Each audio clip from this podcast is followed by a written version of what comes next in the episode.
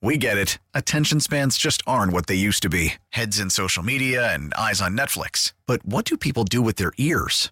Well, for one, they're listening to audio. Americans spend four point four hours with audio every day. Oh, and you want the proof? Well, you just sat through this ad that's now approaching thirty seconds. What could you say to a potential customer in thirty seconds? Let Odyssey put together a media plan tailor-made for your unique marketing needs. Advertise with Odyssey. Visit ads dot odyssey dot com. To talk about Ken Dorsey Day, to talk about the Browns offseason, we welcome on Nathan Zegura, Browns analyst on the North Olmsted Chrysler Jeep Dodge Ram Hotline. Nathan, ahoy. What's up, man? Good to be with you. It's uh, always great to have you. I got to know, I, I know uh, I know the, Z- the Zeguras uh, roll deep. What are we doing this offseason, friend?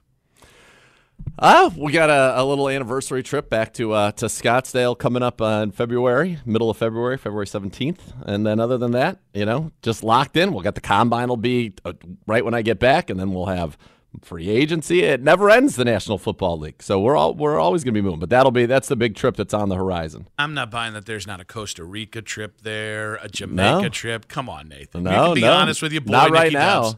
I right. Listen, I would love that. Hopefully we'll get back to Puerto Vallarta. We always love going there. So we'll see. We'll see. We'll see. We haven't we haven't decided yet. And some there's got to be some trip for me to go chase the small ball around. So we got we got things to work on still. I chase the small ball around's the perfect way because I do. I chase it into the into the lake. I chase it into the farmer's field. Like that's the perfect way. No, to you got to let those ones go, Nick. You yeah. got to let once they're that's that you've given up on that ball. That ball's I, gone. I'm the wrong combination of cheap and bad at golf. So I, I think I think that's kind of where we are. Um, Nathan, what stood out to you most from Ken Dorsey's intro presser today? Just that he, how much he kind of you can see how he would fit here in terms of you know very intelligent, very kind of calm, uh, except when he's not, which we certainly know that. So a fiery competitor despite the calm exterior, uh, very intentional, I thought, with his words and also kind of what he was talking about doing here with this offense. And I think that he comes from a background and the things that are his strengths are things that maybe were voids that needed to be filled in our offense. And so, you know, coming from that spread, shotgun, R P O, drop back game, dual threat quarterbacks, you know, with Cam and with Josh Allen. I think he's going to have a lot of ideas and concepts and things that will be very well tailored to what Deshaun Watson's skills are and the things that he does well. And I, and when I talked to him on Browns Daily, you know, I said, we kind of have a unique chance. You don't see a lot of times where the Shanahan-Kubiak system is also really married with kind of that shotgun R P O game. It's kind of you're really good at one or the other, and you think about the quarterbacks that operate them. This is a unique, I think, opportunity to kind of have that full offensive arsenal, uh, and I think it will be very helpful, and I certainly we, we all hope so, right, because it's the most important thing, but for to get Deshaun Watson playing as one of the top five quarterbacks in the N F L as he was in Houston. So that was a big uh, talking point. Ken kind of made a few references today about – you know, not just his time in Buffalo with Josh Allen, but his time with Cam in Carolina. I'm, I'm curious, like, schematically, system-wise, what's the most important? We've heard R P Os, we've heard spread, we've heard all these different concepts, but, like, what's the most important thing offensively, schematically related to getting the most and the max out of Deshaun? Well, I think it's to, to figure out what he is the most comfortable with, the things that he is excels at, and I think we have an opportunity now with Ken Dorsey and his background, as you mentioned with Cam and with Josh Allen, to to have those things in our arsenal that maybe he is the most comfortable with. And I don't know that, you know, with kind of that under center scheme, if we had that. The other thing I would add is Ken Dorsey's been very effective at scheming up shot plays that do not come off solely of play action. And for the Browns, that really is the staple, right? Everything looks the same. The marriage of the run pass, you sell that run action, you can hit big plays, and we certainly saw that with Joe Flacco. So I think having the ability to be vertical and to really stretch the field, challenge the field, regardless of if we're going an under center play action, deep shot back play, or just a straight up from the shotgun drop back, I think will be will be valuable for Deshaun and I think valuable for the Cleveland Browns. I think, look, we've got one of the best offensive systems in the N F L. If there was one thing, you know, that you really haven't seen this offensive style kind of really thrive with, it is that kind of, you know, a quarterback like Deshaun. And so Deshaun has been, you know, he did some of it his rookie year in Houston, but for the most part was a, a shotgun guy who made plays. And I think you're going to get some more opportunities to do that with some of the things that Ken Dorsey is so well versed in uh, now that he's on the staff. Nathan, will we know who will call the plays offensively by Memorial Day? I don't know. That that's a, a fair question. I don't know. It, based on how we deal and kind of disseminate that kind of information, my guess is you won't know until either the preseason or week one, because it really doesn't matter, and there's no benefit from letting other people know as long as the Browns know what their plan's going to be. I thought from the way that that Kevin stated it, talked about it, and from the way that Ken talked about it, is they're going to figure out whatever they think it, it gives us the best chance to win, and then that's what they're going to go with. Kevin's an elite play caller. I really think he is. I think he knows how to sequence things very well.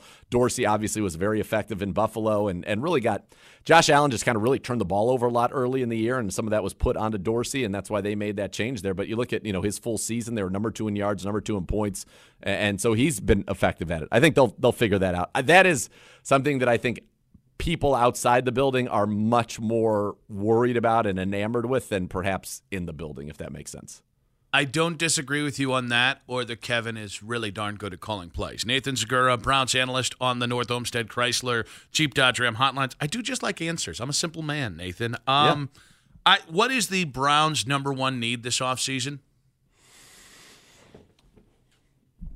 It's a good question. Um, in my mind, it is a field-stretching wide receiver. It doesn't necessarily have to be a, the number one, but, for example, even if it's a guy like Gabe Davis, who knows Ken Dorsey, knows his system, has been one of the best vertical receivers in the N F L, gives size that we don't have in our room, you know, that would be great. I think that that's, from an offensive standpoint, that's the number one thing to me. Um, and, and then defensively, you know, whether it's Za'Darius coming back or or you go and you bring somebody else in, I think getting, you know, another – we still haven't seen that other pass rusher opposite Miles get to, you know, the double-digit sacks. Clowney got close at nine, but I think having that second guy would would be a big, big thing.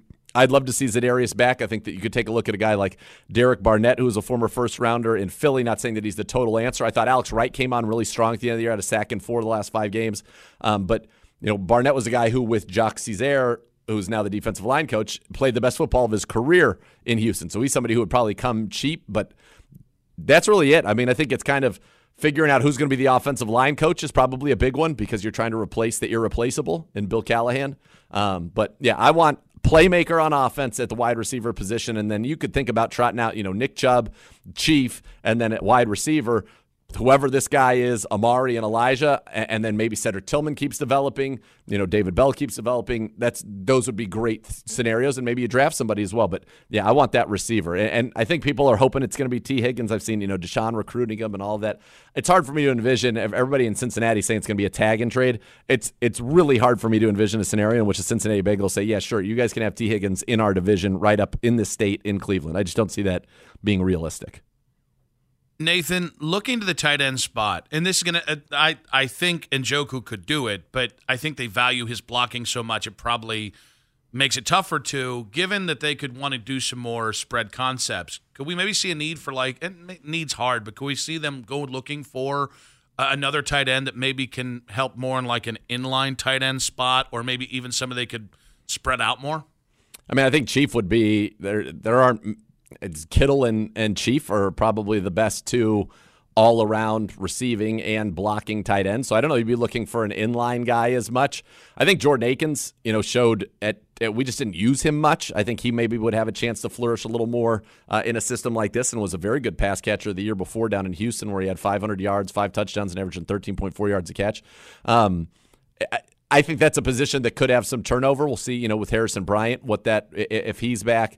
They've got a guy on the practice squad. Honestly, if you're looking for just like a guy with an unbelievable physique who could probably block, Zaire Mitchell-Payton is somebody that certainly I think could fit that bill tomorrow. He's a specimen.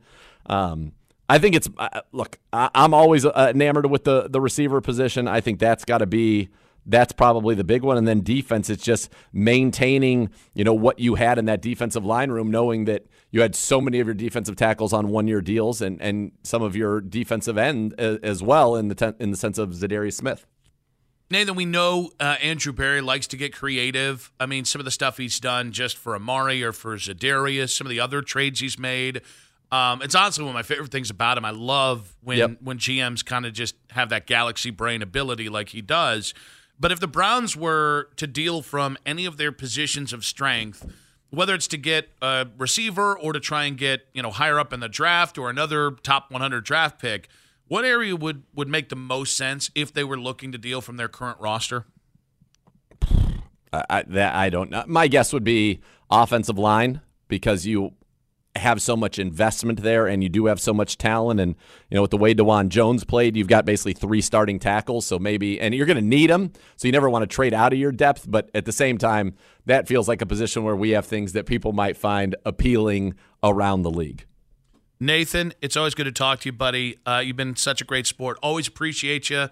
And uh, enjoy Scottsdale, but, uh, you know, just keep all us right. in the deets when, want, it, you, when something else comes up, you know? All right, you want something, yeah, you want something a little more exotic and exciting? All right, I'll work on it. That's, that's just how I think about you. I just think yeah. of you as a man of leisure, as a man who goes out there, because you work your ass off so much, dude. Like, you really do. That, like, when you're off, I got, you know, hey, man. We're I'm, never off, though. We're I'm, never off. Browns I'm going Dailies. to South Africa. Like, that's what, no. like, I need that kind of stuff. Maybe, maybe someday. I'd like to. I mean, I would, li- I would love to be saying I'm going to Bordeaux, and I'm going to go w- tour around France and drink a bunch of wine, but hopefully that'll be in the card someday. Right now, it, and the truth really is, think about it, February combine, March free agency, April draft, May minicamp, June mandatory minicamp. It it rolls. Like, it just, the N F L has done a very good job of making this a year-long machine, and there's always good content to cover. So maybe this summer, we'll see. Don't forget that that schedule release week. That's a big one, yeah, right schedule there for release, the N F L. Of course. It's huge. Nathan, great stuff, buddy. Appreciate All right, thanks. you.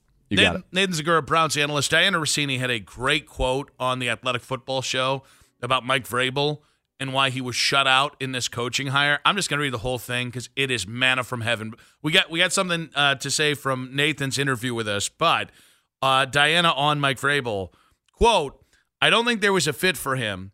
I don't think he sat in front of any owner who thought that his style was going to work for what they were looking for. I had a G M at the Senior Bowl who mentioned to me Vrabel's physical build, that he's a very large human being, and he can be very intimidating to people in an organization that are going to be part of these decisions, and that is a factor." Anybody want any, like, window into toxic masculinity? If Mike Vrabel is too large of a human to have in your organization, and Mike does... He's got the kind of crazy football guy. Like, he is oddly intimidating. Or, sorry, oddly intense, not intimidating. And that can be intimidating. But, like, Mike Vrabel's a pretty damn good head coach. If you're worried about him intimidating you, you got to be some kind of soft. Like, I don't even throw that around a lot, but the idea that, that, that N F L owners look at Mike Vrabel and are like, he's a very large human being. Dude, I, I guess Andy Reid must just be the most... a disarming human being on the planet. Andy Reid, large fella. Like, Mike Tice uh, used to be Minnesota's coach for, for a minute. Mike Tice was like six foot eight, three hundred pounds. Pretty intimidating. It's okay. Large people can be unintimidating. I just love the idea that that's not why Mike, like, Washington was like, well, Dan Quinn's like six one, two thirty. Me not scared of him is bad. Man, Dan Campbell better never lose his job. I know, right? Like, Dan Campbell opened up his press conference. You know what? Detroit's going to win a Super Bowl because Detroit has no fear of kneecap biting. Dan Campbell's like six foot five, two hundred sixty pounds. He could have been a left tackle. Like, you ever seen that dude's hands? They're gigantic. But that's because Detroit has shown they're not afraid of very large men or very large people. Detroit's going to win a Super Bowl. Think about it. Dan Campbell winning a lot. Andy Reid. The future's for fatties as far as I'm concerned. Dan Campbell is not fat, but I'm. You get what I'm saying. That is just the best answer. Think about that. Like, uh, hey, uh, hey, Josh Harris, why didn't you hire uh, Mike Vrabel? Why didn't you hire the more established former head coach instead of Dan Quinn? Well, we got in a room with uh, Mike Vrabel, and uh, he's a very large human being. Say that one out loud. They, they wouldn't say it, by the way. They'd be like, ah, we just felt this guy was more in line with our cultural values and what we wanted because he doesn't scare you. That's the that's the subtext of that. Good Lord. Nathan Zegura, Browns analyst, was just with us. Um, I suddenly realized where I've gone nowhere in my life is I'm just too big of a guy. That's what it is. That's why I'm not the the the, the C E O of Quicken Loans right now. Or Rocket Mortgage is what they're called now. Um, it's because I don't get their name right and because I'm just too intimidating. That's what it is. I could be president of the United States now if I just wasn't six foot four and built like a, a brick, you know what. Ah, Lord, you cursed me with this strong jawline and gigantic shoulders.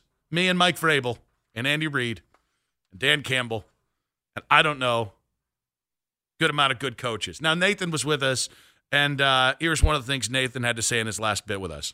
In my mind, it is a field-stretching wide receiver. It doesn't necessarily have to be a, the number one, but, for example, even if it's a guy like Gabe Davis, who knows Ken Dorsey, knows his system, has been one of the best vertical receivers in the N F L, gives size that we don't have in our... We get it. Attention spans just aren't what they used to be. Heads in social media and eyes on Netflix. But what do people do with their ears? Well, for one, they're listening to audio. Americans spend four point four hours with audio every day. Oh, and you want the proof?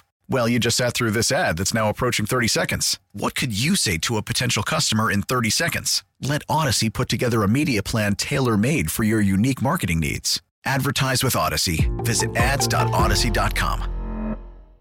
You know, that would be great. I think that that's, from an offensive standpoint, that's the number one thing to me. And then defensively, whether it's Za'Darius coming back or you go and you bring somebody else in, I think getting, you know, another, we still haven't seen that other pass rusher opposite Miles get to, you know, the double digit sacks. Clowney got close at nine, but I think having that second guy would be a big, big thing. So I really like the way he put that, because I actually agree one hundred percent with Nathan about the, the Browns' biggest offseason need. You know, lost in the T. Higgins conversation. And listen, if you could get T. Higgins, that'd be great. I am assuming he's going to be franchise tagged. And the question will be whether he has an exclusive tag or non-exclusive tag. If he's non-exclusive tagged, then there's a uh, the ability to, to, to basically sign and trade for him. As Nathan put it in his um, interview, it's very unlikely the Bengals would, would gift wrap uh, a team that has beat the brakes off them for the most part in the last four years, the, the Cleveland Browns, uh, potential number one wide receiver. And, and also, when you do that, um, other teams are going to be able to offer one or multiple first-round picks in a sign-and-trade for T. Higgins. But I think what Nathan got most right, it, listen, if you could get a number one tomorrow, if one fell in your lap, you'd take it if you're the Cleveland Browns. Everyone would take it, right? Um, Philadelphia had Smith, and they they still went out and traded a first-round pick for A J. Brown. Um, Miami had Jalen Waddle. They still went out and gave a first-round pick for Tyreek Hill. So if you can get it, that's great. But they are not in, in gigantic supply. So the idea of, man, if we could just find somebody that can hit home runs, I think that is, like, to me, I want one of two things. I want either a speedy gadget player, a la like a Curtis Samuel from Ohio State, who's been in Washington the last couple of years, a guy who does have injury concerns, which drives down his value, but when he's healthy, the man can hit a home run from any spot on the field. And the, the Browns tried to make Elijah Moore into that this year. It did not work. I thought Elijah's best football was when Elijah played wide receiver. So the best way you can maximize Elijah's, like your third wide receiver, by the way, is getting somebody else out there with speed. Like Kansas City guys, they don't really have a good wide receiver core, but from Kadarius Toney to Rice to uh, Valdez-Scantling, I forgot at least two other guys that are in that mix who are also like basically the exact same guy. They have a buttload of speed, and that speed just put puts pressure on opposing defenses, no matter whether those guys are as good as Tyreek Hill or not. So, like, he mentioned Gabe Davis. And three or two years ago, I thought Gabe Davis was going to be, like, elite-level wide receiver, because where he was going with his playmaking was to another level. The thing I like about the idea of Gabe Davis is that's a guy who's not going to cost you an arm and a leg. That's a guy who the perception is now negative because he didn't turn into that guy I was just saying. And that's a guy who does have experience with Ken Dorsey. And so one of the biggest risks you take in free agency is you don't really know these guys. And so there's a significant risk in not knowing who you're bringing in and how they fit in the locker room. Ken Dorsey should know whether Gabe Davis is a good signing or not here. So if he endorses it, I feel comfortable with it. But I, I think what's in, I think when it comes to the offense, we're going to overcomplicate what the Browns need. We're oh, we just need a number one wide receiver. If you can get it, that's great. Give me a speed guy that can be what Marquise Goodwin was supposed to be this year, opposite of Elijah Moore and Amari Cooper.